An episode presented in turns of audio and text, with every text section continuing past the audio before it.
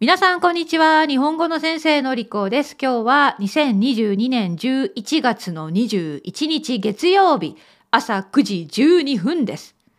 たくさん数字がありました。聞き取れましたか ?2022 年11月21日月曜日朝の9時12分。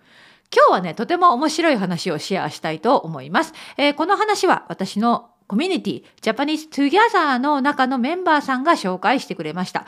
えー、彼女はですね、アマゾンで買った本を今読んでいるんですね。この本は Reading Japanese with a Smile Nine Stories from a Japanese Weekly Magazine ということで、まあ、日本の雑誌で紹介された本当の話をうまく翻訳した読み物を読んでいるそうなんです。その中の一つ、タイトルは嫁の出来心で知る有名スーパーの誠意。もう一度。嫁の出来心で知る有名スーパーの誠意。という話がとても面白くて、その内容を私に説明してくれたんですね。本当に面白いので、私がそれを紹介したいと思うんです。まあ、本をそのまま読むのは、まあ、ちょっと良くないと思うので、私がダイジェストしたバージョンでうまく説明できるか分かりませんけど、ね、実際に起きた嫁姑の話をしていきたいと思います。嫁姑。まあこれはどの世界でもどんな国でもいろいろあるじゃないですか。ね。旦那さんのお母さんを姑と呼びますね。仲がいい嫁姑の関係もありますが、でもやっぱり嫁としては気を使います。私の大好きな旦那さんのお母様だから、いろいろあるわけですね。はい。この嫁姑の話なんです。えー、まずこれは東京に住んでいるエスコさん。エスコさんはもちろん姑がいます。この姑は、まあ、離れたところに住んでいるけど、この日たまたま姑が東京に住んでいるエスコさんを訪ねてきました。はい。で、姑が来る。もちろん嫁にとっては大切なことです。うまくおもてなししなければいけませんね。で、ああ、なんとかおもてなしできた。ね、この緊張の中、掃除もしなきゃいけない。ね。で、姑は自分の娘を連れて散歩に出かけてくれたんです。ほっとする瞬間。はあ、緊張してたけど、姑は散歩に出かけてくれた。ほっとした瞬間、この嫁のエスコさんはお腹が空いたんですね。はあ、何か食べたい。そんな時に目についたのは、姑が買っていたドーナツなんです。姑は自分の家に持って帰るために東京の高級スーパーでドーナツを6個買っていたそうです。6個。ね。で、嫁はですね、このエスコさんは、うーん、このドーナツ、高級スーパーで買ったドーナツ、私1個食べたいと思っちゃったんですね。でも、いやいや、ちょっと待って。姑は自分の家に持って帰るために買った。私たちのために買ったドーナツじゃない。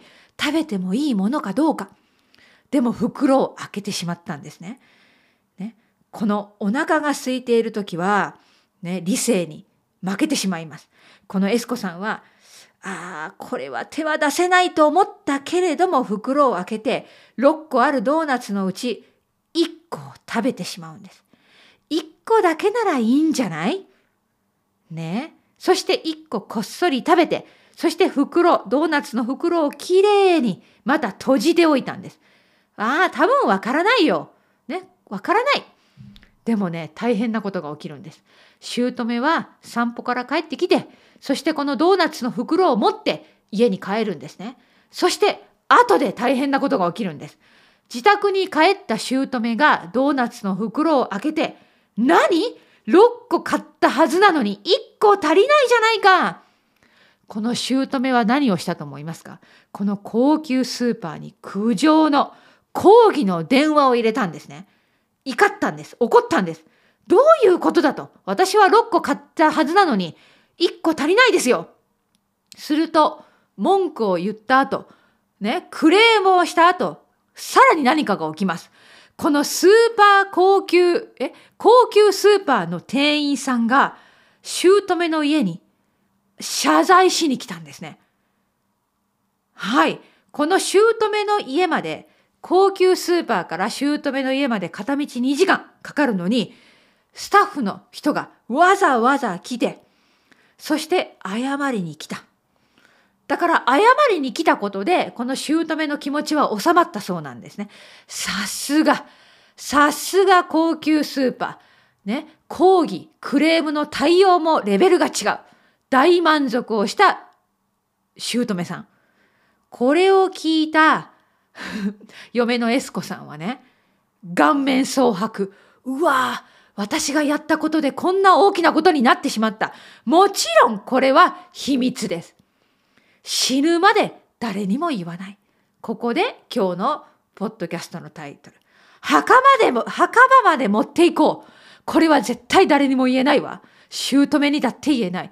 私がその一個をこっそり食べちゃったんです。これは墓場、墓場まで持っていく秘密になりました。面白い話ですね。私うまく説明できたでしょうかこんな面白い話が読めるこの Amazon で買える Reading Japanese with a Smile。私はね、もちろん持っていないんだけど、なかなか面白そうな本じゃないですか？興味があればね、Amazon で買えると思うので、買ってみてください。はい。このように、日本で実際に起きた話、こんな面白い話もあるんですね。はい。あの、以前シーズン1で、同じような話をした、まあ同じような話というか、これはたこ焼きの話だったかな？たこ焼きを買って、そこに髪の毛が入っていて、怒ったお客さんが苦情を入れた。そしてたこ焼き屋さんが家まで謝りに来た。謝る時にたこ焼き屋のシェフが丸坊主にして謝ったっていうエピソードをしましたよね。覚えてますか？これとても面白いエピソードだったんですけど、こんなことですよ。だから。ね、日本ではね、お客様が神様ですから、お前何をやってるんだこんなこといけないじゃないかと思ってお店にね、苦情を入れる、抗議の電話を入れる。ね、もしかしたらスタッフが謝りに来るかもしれません。皆さん。本当に申し訳ございませんと言って、ね、家に来て謝って、そういうことがある、まあ、よくあるかもしれませんね。皆さんはお店に苦情の電話をしたことがありますか？抗議ですよ。クレームを入れたことがありますか？というお話でした。そして、嫁、姑の関係。はい。ちなみに、私にも姑さんがいますね。えー、姑さんはペルー人です。もちろん。で、私はスペイン語が下手です。